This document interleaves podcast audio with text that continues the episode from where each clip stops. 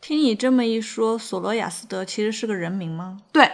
是索罗亚斯德这个人创立了索罗亚斯德教。嗯索罗亚斯德这个人，他是出生于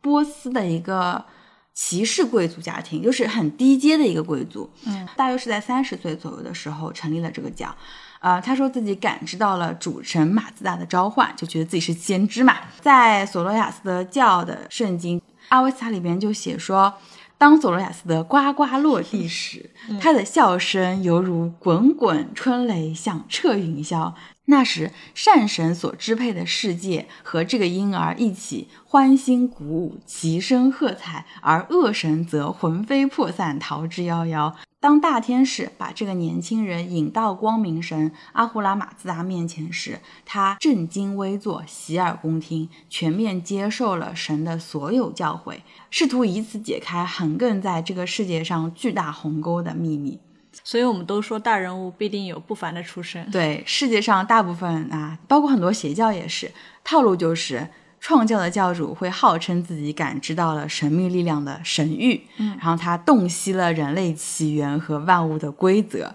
啊，最后就如果你统一战线工作做得好，发展成了气候，并且跟政治绑定，那就可以成为大的宗教。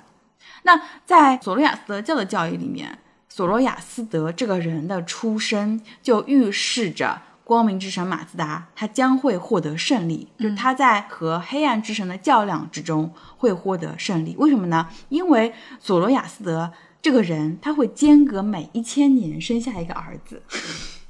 就就这个逻辑很奇怪。哎为什么然后马自达会指定索罗亚斯德的第三个儿子会成为救世主，也由此彻底将黑暗之神给打败，嗯人类从此会进入一个光明公正的世界，并且获得关于世界的真理。那从索罗亚斯德降生的那一刻开始算，他所谓的人类迎接光明的那个时刻，在三千年之后，反正对肯定也活不到这个时候，对吧？而 且不会对未来负责啊。好吧 那在他的教育里边，普通人死后呢，要走过一座桥， 哎，是奈何桥吗？波斯版的奈何桥叫做审判之桥，它会根据你生前的行为判断是也送你进天堂还是送你进地狱。不过在末日审判的时候，就算是恶人也可以扫清自己的罪孽，得以复活。教育说完了，那你从这段教育里面有没有感觉到有一丝丝的熟悉？呃，有一点吧，我感觉这个教义里面好像基督教和佛教都沾上了一点。扫清自己的罪恶，不就是去除业障嘛？复对活这个操作，感觉就有点很古古埃及及，对不对 啊？对，不止你一个人有这么个感觉。由于当时犹太教和佛教还属于就比较示威的时候，索罗亚斯德教在当时已经是十分普及了，所以当代就有一部分学者认为，比摩尼教更早的时候，二元论和末日审判的思想就影响到了犹太教，而犹太教和基督教它又是同源的，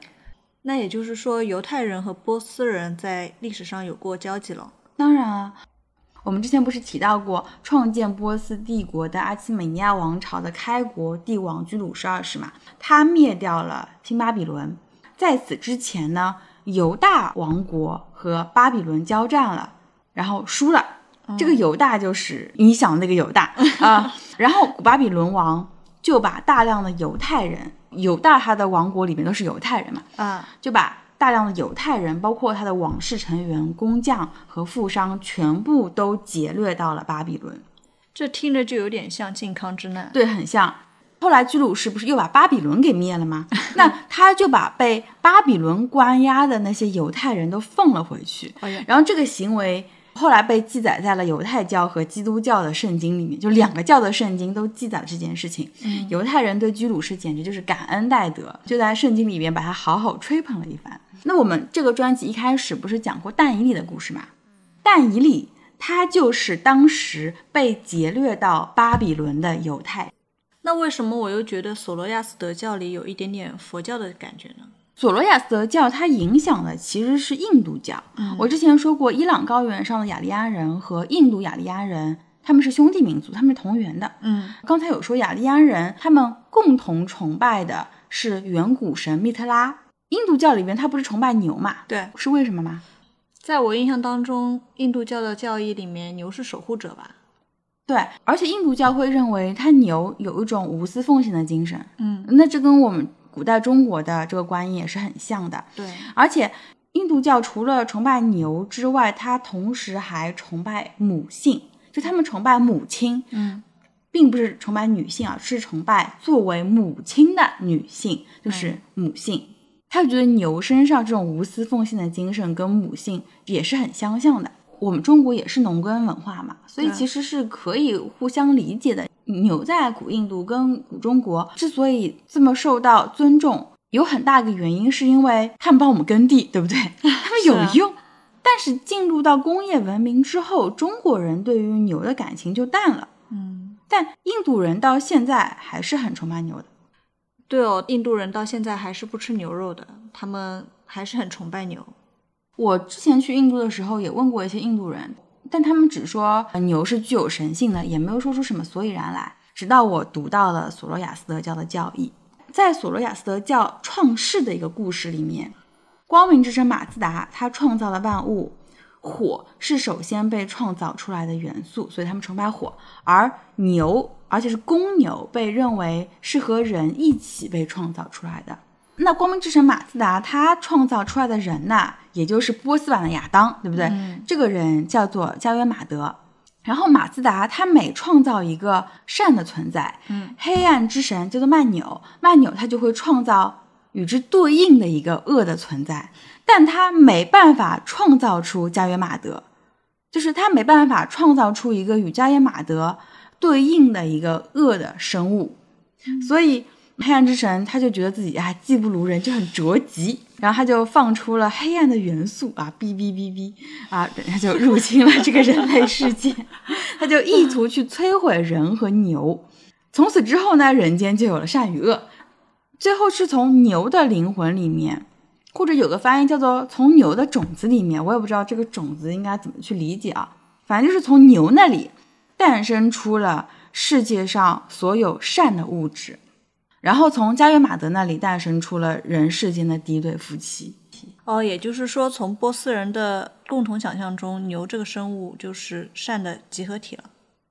对，而且从创世之初，牛它就是跟人类一起同甘共苦过的，你知道吗？就是这种啊兄弟情谊，嗯而且是跟人的始祖同甘共苦过。如果印度教它是受了索罗亚斯德教的教义的影响而去崇拜牛，那我觉得就很好理解为什么牛在印度的地位那么高，嗯，对不对？因为基本上就是属于开国元勋的那种政治地位吧。对，当然，也有可能对牛的崇拜是来自于雅利安人更远古的信仰，呃，然后这个远古信仰同时影响了索罗亚斯德教和印度教，但这个很难去考证，可能在伊朗文或者印地语的那些文献里面可以找到相关的研究吧，但是在中文材料里面，我暂时还没有找到嗯相关类似的东西。嗯，这也是文化交融嘛。对，大家都在取长补短，从对方那边吸取一点点灵感嘛。感觉我们现在的服装设计也是这个样子， 抄抄各种民族服装，就出现了一个新的设计。哎，不过我感觉最开放的还是摩尼教。摩尼教对于其他宗教里边的先知，它都是有一个开放接纳的态度。嗯，所以说，当摩尼还在世的时候，摩尼教它的信众就已经很多了。所以说，当时萨珊王朝里面最主流的两大宗教，一个是索罗亚斯德教，另外一个就是摩尼教。它就是你能看出，它能在很短的时间内跟索罗亚斯德教的势力齐平。嗯，那它的蔓延速度实在是太快了。嗯嗯啊，中国人的智慧物极必反，于是它就被取缔了。啊，就是这个说，魔女本人她被看透了。啊，虽然是允许，但是我们的宗教实力不能威胁到王权、啊。对，这其实都是可以理解，而且和后来的呃阿拉伯帝国相比，萨珊对宗教的政策真的已经是很宽松的了。嗯，它虽然宰了摩尼，但是其他宗教的存在它还是允许的。啊、当然这也有客观因素，因为呃萨珊它允许各国通商，那他们主要是作为中间商赚差价，这样南来北往的商旅有很多，他们天然就是信仰不同的宗教，对他们首先是成为其他宗教的教徒，再来到你萨珊的国土上面做生意，对不对？如果说你不允许这些异教存在的话，也是不现实的。你不能让他们现场改信另外一个宗教，这真的不太现实，操作上面也不可能。那在萨珊所允许存在的那些异教里面，有一个就是基督教，就当时基督教还只是一个很小众的教派。可以说，萨珊王朝对于这么多宗教的一个包容，也维持了它前后一共执政了四百二十多年，而且是在一个经济跟文化空前繁荣的状态下面，这在古代其实算是蛮难得了。嗯，那这个时候我们的中国在干嘛？萨珊王朝刚建立的时候，诸葛亮应该快要写出《师表》了， 就是我们后来在语文课上背的很抓狂的东西。后来拜占庭和萨珊就一直在抢地盘，嗯、消耗了很多萨珊的国力。那阿拉伯人就趁机过来捡漏。等到萨珊被阿拉伯人暴揍的时候，我们的唐王朝已经建立了一段时间了。嗯啊、对，隋唐已经开始了。据说在陕西发现过波斯王子的墓，这就是当时阿拉伯人占领波斯以后，唐高宗时期吧，波斯的王族就流亡到了长安求援。这个我知道，这个阿拉伯帝国，我们中国人叫它大伊，大意大伊。对啊阿拉伯帝国把他们自己一开始建立的那个王朝叫做阿玛亚王朝。那阿拉伯人来的第一件事情就是改国教，从阿玛亚王朝开始，波斯的国教从索罗亚斯德教就改成了伊斯兰教。嗯所以我之前说，当代伊朗人是古波斯人和阿拉伯人的后裔，那阿拉伯人就是从这个时候来的。现在是很少有听说过索罗亚斯德教吧？看来阿拉伯人对伊斯兰教的推广还是挺铁血的吧？也不能说铁血。在宗教的推广上面，你不得不说，阿拉伯人是一个很善于利用市场杠杆的民族。，嗯他们给非穆斯林啊，就是信仰伊斯兰教的人叫做穆斯林嘛，嗯他们给非穆斯林在经济生活上面设置了很多障碍。嗯比方说，首先他们需要交很大一笔人丁税，如果交不起人丁税，你就要成为奴隶。嗯这一条主要是针对平民的。啊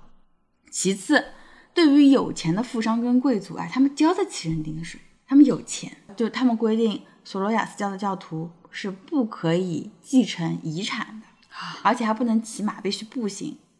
所以那些波斯的遗老遗少们，他们为了保全财产，纷纷改信了伊斯兰教。那老百姓一看，哎，那些老贵族都已经皈依伊斯兰教了，那我们还有什么必要给坚持呢？对不对？嗯而且伊斯兰教它也有天堂地狱的二元体系，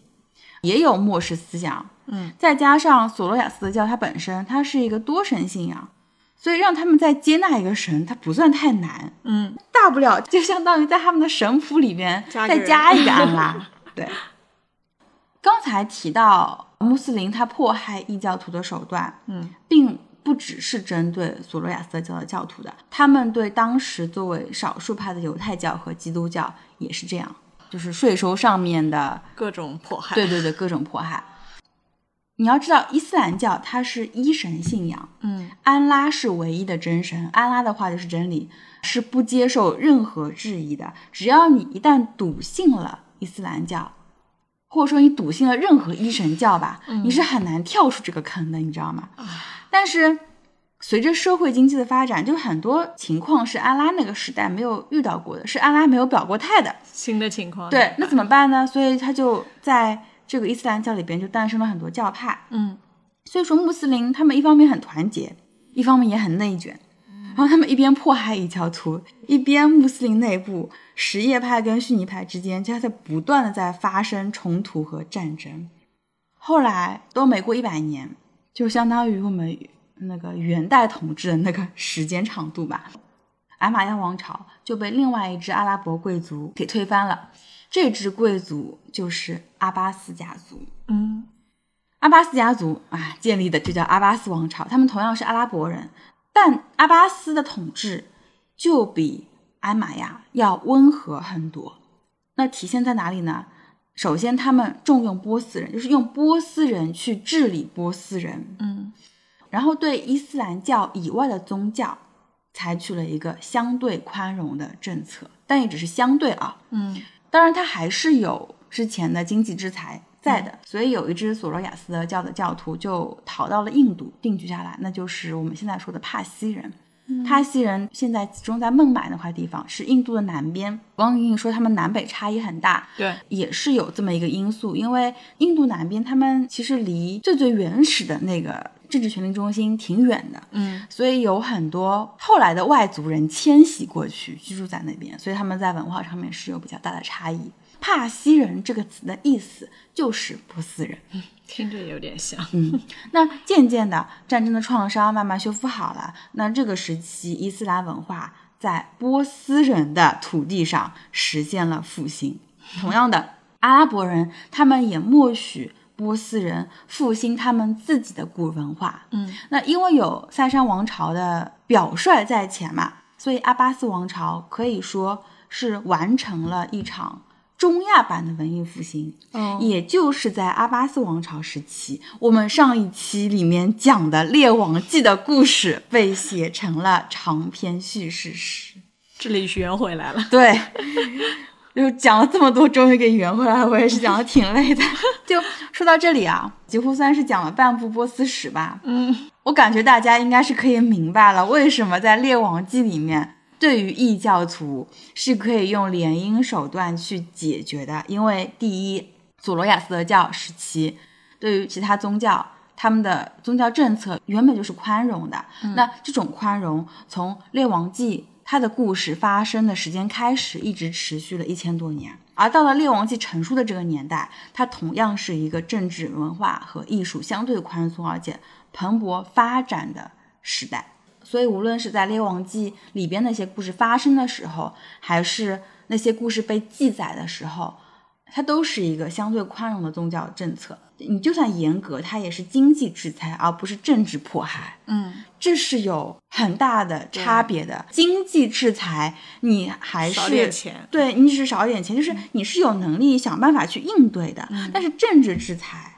人都没了，对，是 留辫子跟留头的问题啊，这是真的是人都没了。嗯那我们这边还有第三个问题吧？第三个问题，我们之前说过的，就是为什么波斯的故事会影响到欧洲童话？哎，这基本可以归功于法国人啊。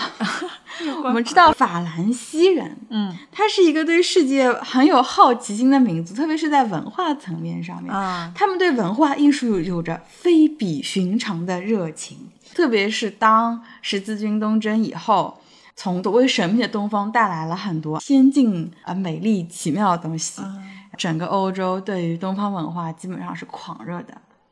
呃，我们应该都知道来自撒马尔罕的那个民间故事集《一千零一夜》。嗯撒马尔罕曾一度属于波斯，而且《一千零一夜》这本书，它就是在阿巴斯王朝统治时期成书的。第一个出版这本书的，他就是个法国人， 就是第一个出版《一千零一夜》的，他是个法国人。嗯，他是法国的一个东方学家。东方学火热到什么程度？就是他已经是可以单独成为一门学科了。就那个东方学家，他是根据一份来自叙利亚的手稿，经过他的改编之后，在十七世纪初的时候出版的，风靡法国。然后法国又是当时的文化中心，嗯，当时如果一本书在法国火了，那它必然就会在欧洲也火。包括格林童话里边，他一开始收集的一些故事，也有很多是来自法国的故事。《一千零一夜》在法国掀起的风潮就马上蔓延到了整个欧洲，因为当时整个上流社会都会学法语嘛。在十七到十八世纪，《一千零一夜》的欧洲译本几乎都是从那位东方学家的法文译本翻译过去的。而那段时期，十七、十八世纪，也就是欧洲古典童话诞生的黄金期。后来大约过了一百年以后，阿拉伯人才出版了自己的版本。不过最原始的阿拉伯版本里面有很多关于性的描写，啊，所以就被埃及的法庭 审判为是淫秽书籍。那阿拉伯的故事为什么又和埃及扯上关系了？近代的埃及基本上都是阿拉伯人呀，嗯，古埃及人不知道去哪儿了。对，现在的埃及它是属于阿拉伯文化圈，但由于埃及法庭他做审判的时候，《一千零一夜》已经广为流传了，嗯，所以说文化学者对《一千零一夜》这部作品是很极为认可的。后来在当时的舆论环境的一个压力下面，埃及法庭就撤回了这个判决，就跟玩儿似的。那我们国内的版本呢？我们国内在民国的时候，嗯，当时是根据英文翻译过来的，啊就你知道，就是英文是根据法文翻译过来的。对，后来建国以后，人民文学出版社才根据阿拉伯语的版本重新翻译了一个中文版。啊、这个译者他是来自于云南的一个回族学者，他叫穆尔穆罕默德。不过这基本上也是一个进化过的版本。嗯，听这个叫穆穆罕默德，一听就是很阿拉伯人。，对对对，那这位穆罕默德他很不容易的地方在于说，他翻译这本书的时候，是我们抗日战争时期。啊、他一开始其实是翻译给商务印书馆出版的。打仗的时候，人们会更加需要《一千零一夜》这样的故事，就是他们需要这些故事里面主人公用智慧、勤劳、善良这些品质来获得命运的眷顾，而不是在这个战争所带来的绝望里面。嗯但是当时很少有人能买得起书，嗯当时的识字率其实也不高，所以他的稿费就十分的微薄。他的中文名字叫做纳逊，也希望有人可以记得这位翻译家吧。就在当时就是抗日战争的那个时期做这么一件事情，也是一个很伟大的成就吧，我觉得。虽然现在也有其他更好或者说是更权威的版本，嗯，我只能说，纳逊的翻译对于《一千零一夜》的传入来说，它提供了阿拉伯原版的这么一个视角，嗯那在文化上面也是有举足轻重的意义的。我们小时候地摊上还有盗版书，对不对？对啊很多盗版都是纳逊的版本，啊，所以人家稿费就很少。是啊，那我们说回为什么波斯故事会影响那个欧洲童话，就很简单，就是因为出版业的兴起。嗯，包括说我们一开始说过的《列王记》，从十八世纪开始，英国、法国、德国、意大利他们就有了《列王记》的翻译版本了，特别是在法国。法国人真的是把东方文化当做情人一般来喜欢，他们眼里的东方是从中东到远东，从丝绸到茶叶，从细密画到浮世绘，他们全部都喜欢。他们觉得所有来自遥远东方的元素都让他们感觉到很新奇、很兴奋。嗯顺便说一句，《一千零一夜》里面的很多故事，它其实是受到了古印度的影响，啊，对，它就是这么一个传播的关系。嗯因为《一千零一夜》它里边有两个故事是和佛教本身经的故事是很像很像的。那我们这张专辑以后还会讲来自印度的五卷书的故事，它可以被视为古印度的民间传说，或者说是呃童话吧。嗯《一千零一夜》对于五卷书的参考，它还是挺明显的，甚至有学者就认为说，《一千零一夜》它最初的起源是在古印度。一千零一夜的故事一直没有看完，那我就期待一下你的版本吧。那上期结束的时候，我留给过 Tiffany 一个问题啊，就是说在欧洲的古典故事里边，不一定是童话，嗯，我们是不是可以找到一个女性主人公，她是通过聪明才智，而不是美貌来获得幸福人生的故事？然后 Tiffany 就说是《一千零一夜》。对啊，的确，《一千零一夜》它就是因为宰相的大女儿为了拯救啊万千少女，每天晚上就给国王讲故事嘛，嗯，讲着讲着就活了下来，对不对？对，但收录在《一千零一夜》这本书里面的故事，几乎就和欧洲古典的那些童话故事一样，故事里的阿拉伯女性在改变命运的时刻，她其实依靠的也是美貌。嗯而且你现在其实已经知道了，这可能是一本起源于印度，而且拥有雅利安血统的阿拉伯世界的故事。那古代雅利安对于女性。也不能说完全不尊重，那他们文化里边跟古印度也是一脉相承，他们认为作为母亲的女性是神圣的，嗯，也就是说他们只尊重女性身上具有母性的那部分。而女性作为和男人一样的人类个体，有个性的那个部分，在传统上面是被忽视掉的。嗯，好吧，就他们的女性就跟基督教里边的玛利亚一样，他们就只具有母性，其他的就没有。依然是以男性叙事为主的。对，这也算是一种时代的局限吧。我手上的这本《一千零一夜》是我小时候爸妈给买的，青岛人民文学出版社一九九七年印刷的版本。在这个版本里面，我只找到一个体现女性智慧的故事，而这个故事啊，那我们下期再说。 我就知道。 杠一下童话，我是卡米，我是 Tiffany。我们在下期等你。